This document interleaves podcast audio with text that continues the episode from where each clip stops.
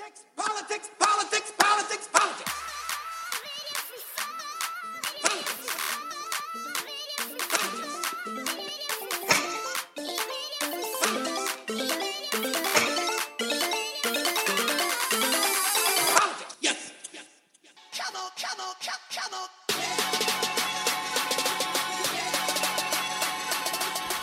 Hello and welcome everybody to the Politics, Politics, Politics program. On this Christmas Day 2019.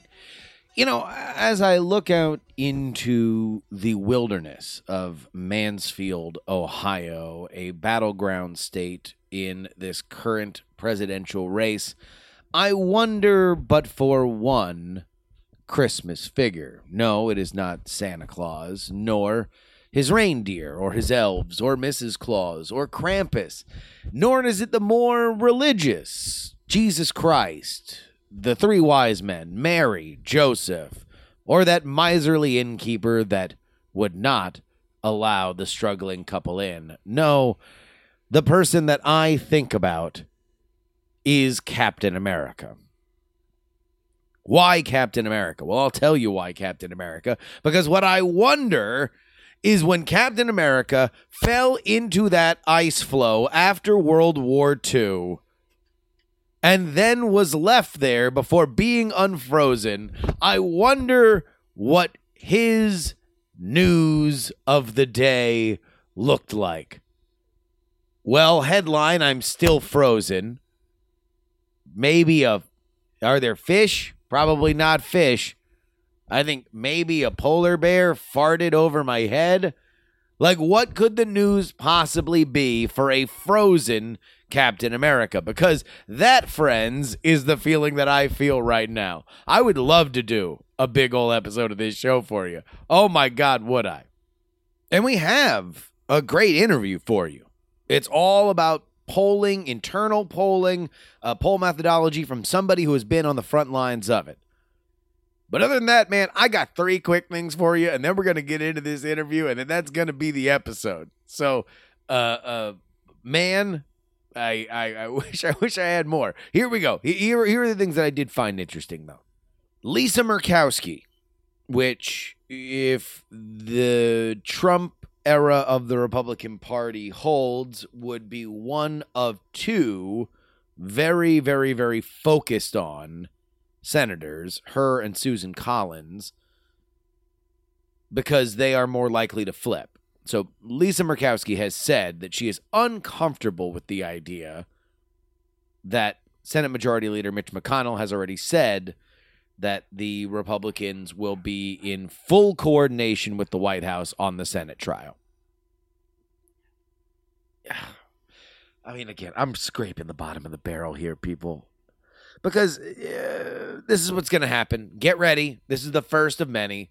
You're going to see a lot of these uh, moderate uh, Republicans do a little bit of hand wringing. They're going to do a little dance, do a little two step on. I don't know. Uh, he- heavy is the head that wears the crown. Am I right, people? Is this thing on? Uh, they're going to do that. And then one might vote on the articles of impeachment against Trump. One maybe. If they really, really, really think that that's going to be advantageous to it. But I think they're all going to hold just because Donald Trump's so popular. So I think you're going to see the Mitt Romneys, the Susan Collins, the Lisa Murkowskis. They're, they're going to do a lot of like, I'm very concerned. I'm taking this very seriously. This is a serious thing, folks. I'm serious here. Let's be serious. That's what I think you're going to see a lot of. And this is the beginning of it. If your Christmas dinner was a little extra spicy, it might be because the Trump campaign, the Trump 2020 campaign, published a website uh, over the last few days entitled www.snowflakevictory.com, offering supporters of the president talking points so they might, and I am going to quote here, uh, This is from Politico. Trump's reelection campaign launched a new website on Christmas Eve designed to help their president's backers win an argument with liberal fans or friends and family members. Uh, this is what Brad Parscale tweeted about it. We know that Christmas and holiday times, there's always that liberal snowflake relative who starts an argument and then runs and hides. Trump campaign manager uh, tweeted, "This year, don't let them get away with it." And so, I've brought my own liberal snowflake uh, here as a guest on the on the program. Uh, ladies and gentlemen, my wife, Ashley Paramore. I'm a liberal snowflake. All right, so now uh, I'm, I'm gonna. I've read the website, so I'm going to. Uh, I'm going to rebut any argument. So you go ahead and tell me your your argument about Donald Trump. My argument. I'm so non-confrontational during the holidays. I know, but you have to try. Okay. Um. Just criticize the president. So why are you okay with what's happening? Shut up, cuck. There we go. I mean, I gotta say, it gets results. I mean, it's. I mean, you can't really argue with it. You can't really argue with success. the snowflakevictory.com. There we go. And finally, Michael Bloomberg. Uh, tell you what, he's lucky this one broke over the holidays because it would have been a lot bigger if everybody would have been at their desk. Uh, he uh, apparently used prison labor to make campaign calls. This, according to a report from The Intercept, uh, to which he, or, or his campaign rather, released a statement saying that earlier today, a news outlet reported that prison workers were being used by subcontractors to make telephone calls on behalf of my campaign. I'm not attacking the news. The story was fundamentally accurate. We only learned about this when the reporter called us, but as soon as we discovered which vendor subcontractor had done this, we immediately ended our relationship with the company and the people who hired them. Oh my God. Can you imagine if this broke when it wasn't Christmas? The prison Mike memes? That dude used prison labor. That's ridiculous. All right. Uh, uh, that will be it for the news today. We now go to our interview. Diane Feldman is president of the Feldman Group, a national strategic and political research firm. She is a former Democratic pollster, and her writing can be read at uh, Diane Feldman on Twitter or her blog, viewfromthepearl.com. We welcome Diane. I'm, I'm glad to be here. All right. So, polling. Very, very excited to talk about this because it is very obviously, especially now uh, uh, when we, we don't have any actual caucuses or primaries as of yet. They're pretty much the only win condition there is in our very hypercharged political landscape. So let me ask you this What's the most common misconception about creating or uh, uh, initiating a poll? About initiating a poll, I think that the the importance of the sampling. I mean, what we have now for the primaries is there are are national polls out there which you know, don't replicate the process of what's going to happen, which does proceed state by state, and there are different rules by state. And there are the state level polls, which I think can be um, more accurate in that there can be uh, consideration of what the vote might look like and who, in fact, is eligible. And um, obviously, things are generally more accurate closer. Um, so I think that there's an inadequate attention to the sample itself and who is in the poll and the degree to which that may or may not actually represent who is going to vote. And so, sampling, if you could just give uh, for for folks who are unfamiliar with the term, uh, uh, what is you know the, the the the few sentence explanation of sampling? Um, I guess the few sentence explanation is it, it. I want to sort of go with the way it's supposed to be, and there are a lot of problems that have emerged in the last decade, really.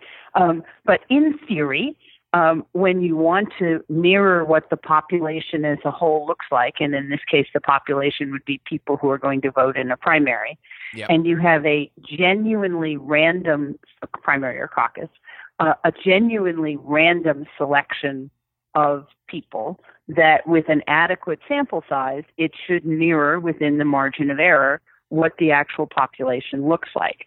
The problem with that is, I said, if you have a genuinely random selection, um, I would define that as that everyone who is actually going to vote has an equal chance of being in your sample.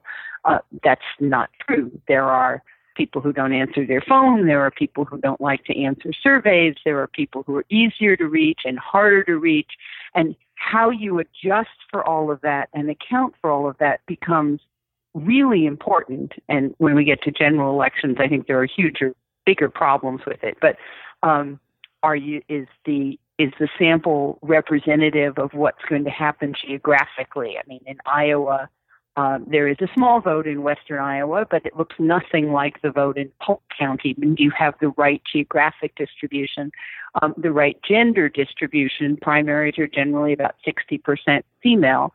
Um, and then the right age distribution, which, given that younger people are less likely to take polls, is probably the trickiest.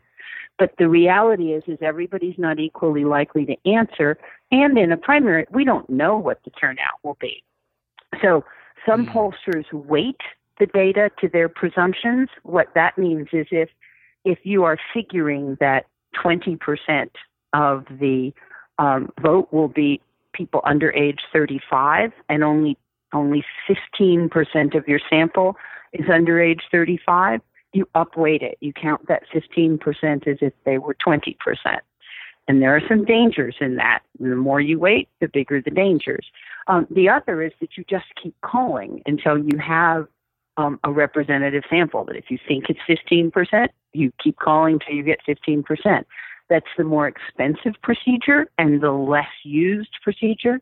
And then, of course, there's the potential error that your assumption about what percent of the of the vote was under 35 to begin with could be wrong.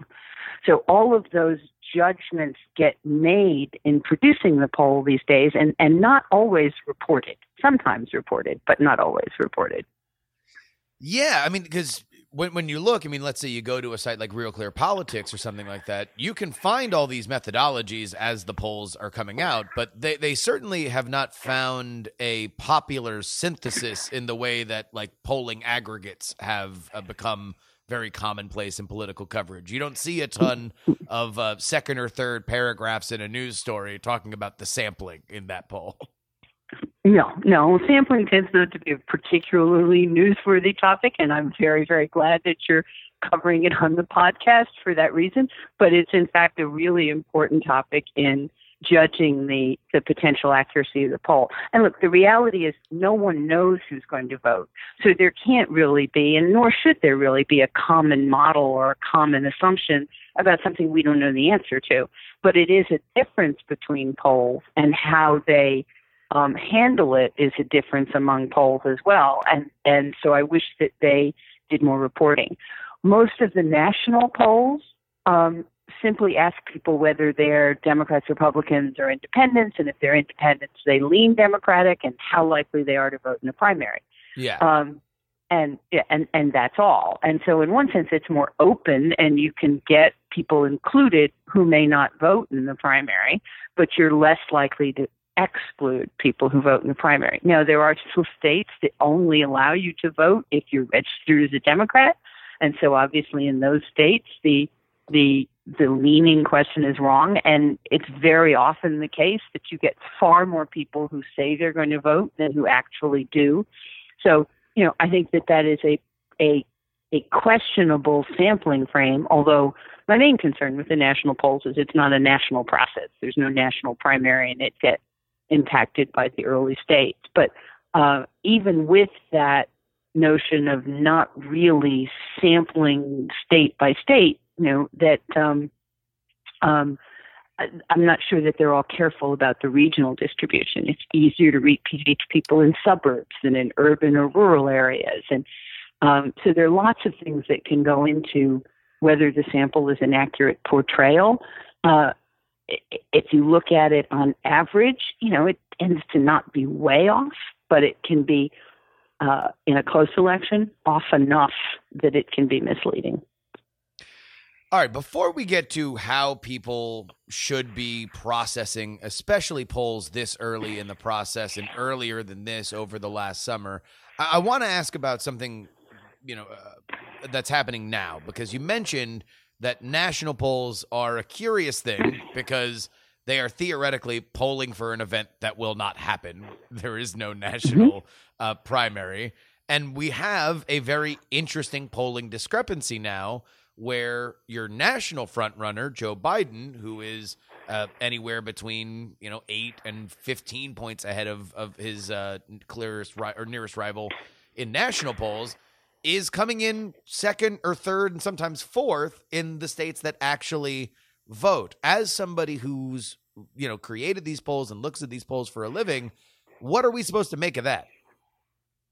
I, I, I think that, and we can we're going to discuss the use of polls in a moment because I actually question whether there's a lot of uh, public service value in having these polls out there at this stage. But that's we'll, we'll get to that in a moment. I, I, I think what you make of that is that you know in if you're in Iowa or New Hampshire or South Carolina or Nevada, there are people actively campaigning in those states. There are ads on the air. There are people going door to door. The candidates are there, and the level of tension is much much higher. Uh, so I, I don't. I have no idea. It's still till February third who will win um, Iowa or the other early states, but I don't actually think the national polls are very meaningful at this point because it's an electorate that, in many cases, won't vote, and in other cases, just is at a different level of attention than in early states, and it will all be framed by early states. You know, I, I vote here in Mississippi, and by the time we get to the Mississippi primary, it'll be a different field. There are people who will Yeah. have dropped out. I'm so So- excited. I'm so excited when I have smart people on this show and you and, and you agree with my opinion because I cannot agree with you more. I just think it is. well, that may just it- say that, yeah. it, it is it is so ridiculous to think that if Biden places in third in Iowa and and New Hampshire or even second that that's not a going to affect how the race is covered and b affect how Biden is running like like that Right. it would be unlike Absolutely. any other presidential campaign in history if they didn't try to course correct on some level mm-hmm. I think that's I think that's right. Now, I will just say on the Biden subject, I think that many of us, myself included, have underestimated his staying power and underestimated his strength. So I don't want my skepticism of polls to come across as Oh, a sure. skepticism of the Biden strength. I think in the end, at this point, it could come down to Biden and somebody, and who the somebody is is unknown. Um, uh, or Biden and two somebodies, and then it all is going to reconfigure again. So I think that that actually um, underlines what you just said that we don't even know who the field is for most of the later voting states, uh, but who the field is is going to matter a lot. All right, so let's get to exactly how valuable some of these polls really are. Uh, obviously, they have become more and more of a part of our political landscape. Polls have always driven political media coverage, but now with more political media coverage than ever, that obviously is magnified. And we saw specifically it had its like supernova moment in in 2012 the the the the dawn of the polling aggregate sites that uh you know with Mhm. Nate Silver and 538 uh and now uh everybody seemingly has one of these uh, uh, Right. number crunching kind of wings to their coverage but how valuable is it Well, I want to I want to distinguish um, two things. One is to distinguish polling and research because there are many many kinds of political research, many of which are underutilized. Um, and so uh, when we talk about polling, I'm talking about polling very specifically and not the array of other kinds of research. And then for value, there's the strategic value and the news value. Um, and uh, those are also different questions. So if you're talking about polling that is re- horse race polling that is released to the public, Mhm. um, I personally don't think that it is productive. Um, that uh, it it it sells people's curiosity.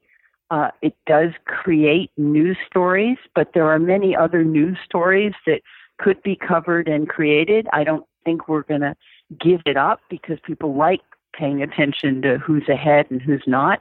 yeah Uh, but I don't. I don't frankly think that it does much for the public discourse. The horse race polling, some of the other polling about what are people thinking, what are they feeling, what are their attitudes about who the next president should be. Do they want someone who's a strong central figure, or do they care more about electability or or where someone falls on an ideological spectrum? I think where it's reflective of what voters are thinking and feeling, that that has value because we're still in a democracy and what voters think is ultimately all important. But the horse race polling, I have a hard time arguing that it has any value at all except to create a news story. And there are other ways to create news stories. Now, on the strategic front, which is most of what I did, was within campaigns of polls that weren't released. Um, again, I think where it is telling a candidate, hey, this is what people are thinking, so you ought to be able to address that, that that certainly has value. It is, however, a strategic tool of the television age and not of the internet age. And as we pass from the television age to the internet age, I think it has less and less strategic value.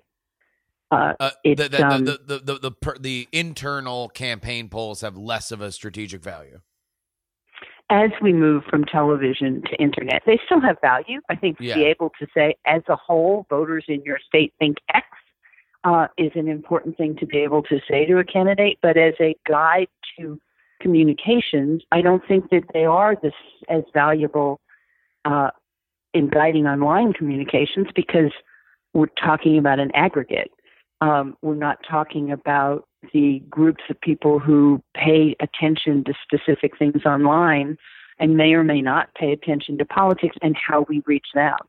So that, would that would that would that be because television obviously is kind of a, a, a big blanket message? You put one message out that's going to appeal to the most amount of people, whereas the internet has unlimited bandwidth and you can appeal to every little niche of your coalition more quickly and cheaper. I think that's I think that's part of it, but I also think it's just a completely different medium, and that that television, you have something of a of a captive audience if if if they're watching commercial television, which is not going to grow as an audience, but if someone's watching commercial television and an ad comes on, they generally watch the ad.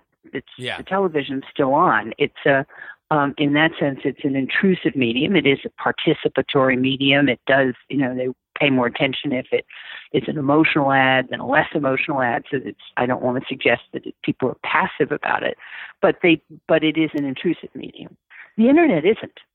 Uh, it, you know that you have an virtually unlimited number of things that you can look at. Uh, you can skip ads. Uh, you can go searching for something that interests you. So it, it is a harder medium because it requires people to engage the the the audience uh, to get them to pay attention to what it is that they have to say, and that um, uh, that calls for a completely different kind of advertising, frankly. Uh, that's that's fascinating. Can, can I ask you a question? In your work as a consultant doing internal polls, what is the uh, I'm trying to figure out a way to phrase this. Like, uh, how do you deliver bad news? Like, because I would assume that part of it, part of your your job would be delivering, uh, you know, the the facts on the ground in a campaign structure where very often you have to be kind of surrounded by true believers. Uh, true believers in the candidate or true believers yeah, in, in the, in the candidate. You know, everybody's working yeah. so hard to, to I, yeah push forward. People pollsters have personalities. I honestly don't think that people have hired me who want a good news pollster. Um, just the nature of how I end up presenting. So I have not had any problem telling people um, bad news or telling people, um, you know, voters have a problem with you or they disagree with you on this. I, I honestly think that at least my clients expected that of me. Sure. So that I guess that would be my next question: is uh, uh, is that always well received? have, have, you? I mean, is there a even if you're trying to be as blunt as possible? Uh, is is there a, a, shell you need to break through sometimes? Uh, sometimes. Um, Yeah. But I, I, I think, as I said, I, I think that at least the clients that hired me hired me to tell them what I really thought. Yeah. Um, and they, they all, they all knew I had a personality that was going to do that, and that was not, for the most part, unduly optimistic. There are a couple of occasions where I was unduly optimistic, but um, so I, I, I really didn't have a problem. And it's, I'm not telling them that I think this. I'm telling them Yeah. this is where voters are, and um, so you know it's not quite as personal as if if I don't think they ever felt attacked by me. I think they did on occasion feel they were not connected to voters, and that's my job to tell them that. So I don't think it was ever really problematic. Oh, sure, sure. But I mean, it's certainly it's like a, a that that c- it seems like it could be a, a high pressure situation, uh, which is fascinating to me. It can be, and there are, you know, there are certainly one or two that thought that I only thought that because the poll was wrong, and and uh, you know, so that that has happened, but rarely, honestly. Uh, all right, so so let's get back to uh, uh, a general public's understanding of polling, because specifically, uh, you know, after the 2016 election, there seemed to be this this uh, line of thought that the you know the polls were wrong, and and partly that was uh, due to high profile outlets like you know Upshot from the New York Times, a polling uh, aggregate that that had uh, a very plain, you know, like ninety three percent chance for a Hillary victory and seven percent chance for Trump, and then on, obviously on election day that that did not bear out.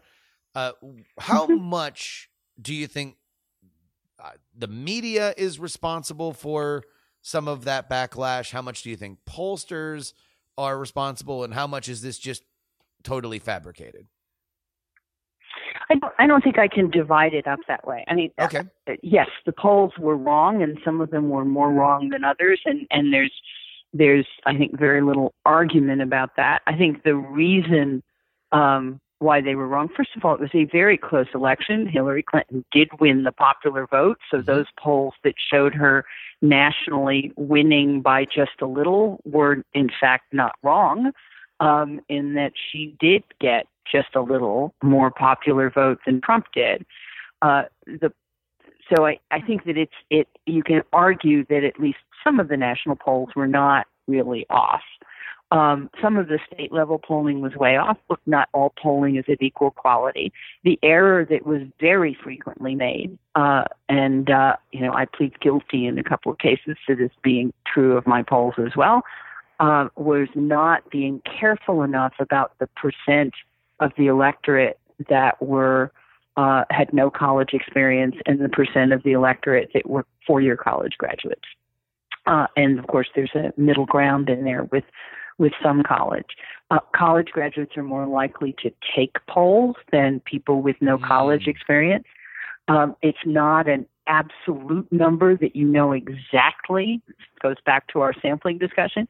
Exactly how many um, in each sort of bucket of of level of college education there is in a particular electorate, but it is pretty clear that there was inadequate coverage and sampling of people with no college experience, uh, and that was an enormous vote for Trump. And so where that was true, uh, the electorate was, you know, the, the poll was was off. Uh, so I think that was the biggest statistical error.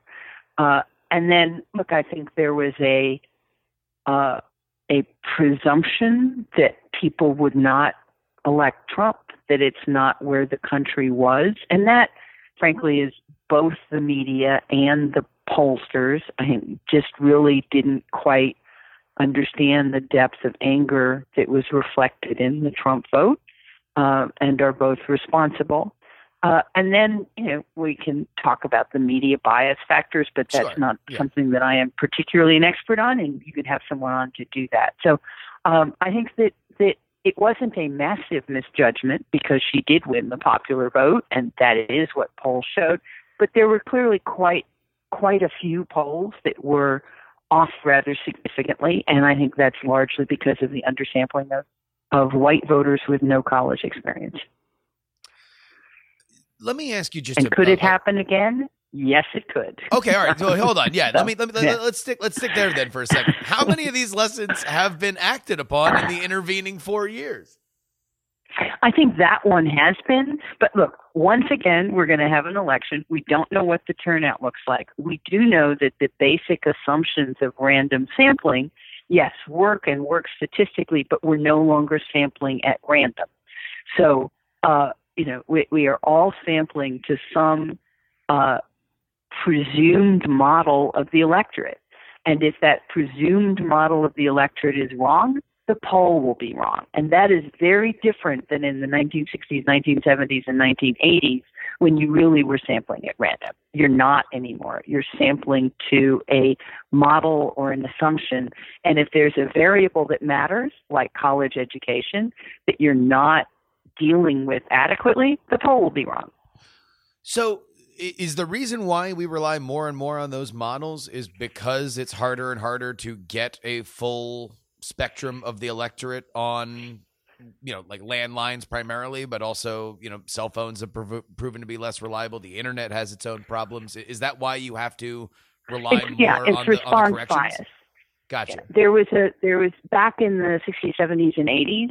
Um, you could call phone numbers at random, and more than 80% of the phone numbers that were good phone numbers and somebody answered, they took the poll. wow Uh, and yeah, and um, Pew has actually a chart of what the uh, response rate to polling has been, and I, I they have it down in the single digits, and I think that's true. So it's not that you can't do it accurately when the response rate is down in the single digits, but you're not doing it the same way. Um, and it does require a level of assumptions about the electorate that a truly random sample from the olden days does not. So then let me ask you a question. If part of this is a straining uh, against new technology and trying to invent ways to correct the uh, less and less signal that comes in to be more representative, is there just a better way to do polling that we have not seen in, in national practice yet? Well, I think it's, frankly, you do have to ask yourself what is the value of that aggregate picture. Um, it, it is yes, you want to know who's going to win. The campaign wants to know who's going to win. Um, party committees like the DSCC or the Republican Senate Committee want to know who's going to win when they're when they're investing. So, you know, it's it's not like that question is not of value. I I the analytics can not doesn't usually because they make assumptions too. Um, but really sophisticated and thorough analytics could um, do a better job answering those questions on the message level and the what are people thinking. I think campaigns need to be clearer on what their strategic question is, and then there's a whole array of ways to answer um, that uh, you know where you you can self-test on the internet. It's easy to figure out what engages people by sending out some things you think will and seeing what does. Um, and uh, uh, everyone is doing uh, field where they go door to door. You can show people material. You can get their input. Uh, there's a lot of different ways of collecting information about what's on people's minds. In in-depth individual interviews, which are not quantitative, um, but nonetheless tell you a lot about what people are really thinking about the candidate, about the issues. Qualitative techniques like focus groups. So I think that that it's about being clear what question you're trying to ask, uh, and then there is a technique for figuring it out. The one piece that people are still looking for polling to do to predict who's going to win, it's honestly not very good at.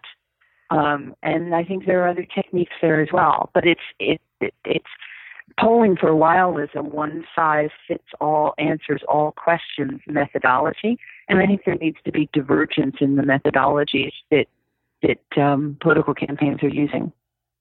You know, I, I think that that's a it's a wise thing because uh, obviously we have Mhm. new, new and different ways to to interact with it now. So uh, it Mhm. makes sense that, that that would that, that menu would widen out. Uh, let, let me ask you a question about kind of your your business. You are a Democratic pollster. Uh, I've always kind of wondered. i- Is I that- was. I'm a. I'm a. Was. I'm a former Democratic pollster. I- former I, former yeah. gave up my business and now do a little of this and that. So So uh, mostly retired and this and that. so uh, and talking to friendly podcast hosts like myself, which I appreciate. Mhm, right. Uh, Mhm.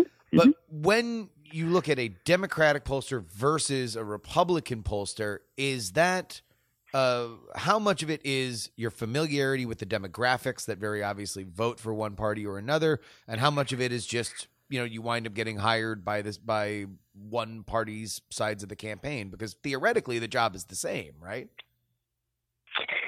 Theoretically, I don't really know very many Republican pollsters. Uh, I, I do think there there is a tendency. I don't know that I don't know that I'm about to say is an accurate statement, but I think it may be. Um, I think that most of the Democratic pollsters came in through a political process because they were interested in politics, because they um, have an ideological point of view or set of issue commitments, um, and usually some kind of academic background. I think they are less likely to have come in through a business background. Um, Okay. And I think that it is true that the Republican pollsters are more likely to. And then very few pollsters are do politics only, and so who their other clients are also, I suspect, colors um, their perceptions of the world. And uh, both on both Democratic and Republican pollsters have business clients often, and Democrats also have union clients, and so I think there's a that that ends up mattering. But the techniques are the same. Yeah. It's always yeah. It, it, it's just been one of those things that I've always kind of wondered, like, oh, I wonder why that something that theoretically is is a, a similar trade has that uh, cleavage in the middle. Uh, all right. Well, uh, uh, that that kind of brings us to the end. Uh, I, I want to uh, thank you so much uh, for joining us here on the program, and I want to remind everybody once again that if you would like to read all of the awesome writings, uh, you can go to at Diane Feldman on Twitter or viewfromthepearl.com. Uh, uh, but this has been so enlightening. Thank you so much, Diane. And thank you so much for having me on. And that will wrap it up for us today. I want to thank our Titanic $10 tier Squids mixtape. Jamie, Ryan, Adam, Jonathan D. Laser, Andy, Paul, Mike, and Brad. If you want to join them, you can head on over to takepoliticsseriously.com. Of course, my brand new history podcast, Raise the Dead, has its fourth episode out. Only two more to go after this one. And I really, really, really like this episode. This is all about the 1960 Democratic Convention. We got some skullduggery, some gossip, some lying, some backstabbing, careers on the line. Go ahead and check it out. You might also feel empathy for Ted Cruz. Trigger warning. You can always email me, theyoungamerican at gmail.com, and you can support us at takepoliticsseriously.com. Follow me on all channels at Justin R. Young, Twitter, Instagram, Snapchat. But until next time, this is your old pal Jury saying Merry Christmas. And some shows talk about politics, others talk about politics. And still more, they talk about politics, but this is the only show that talks about. Oh.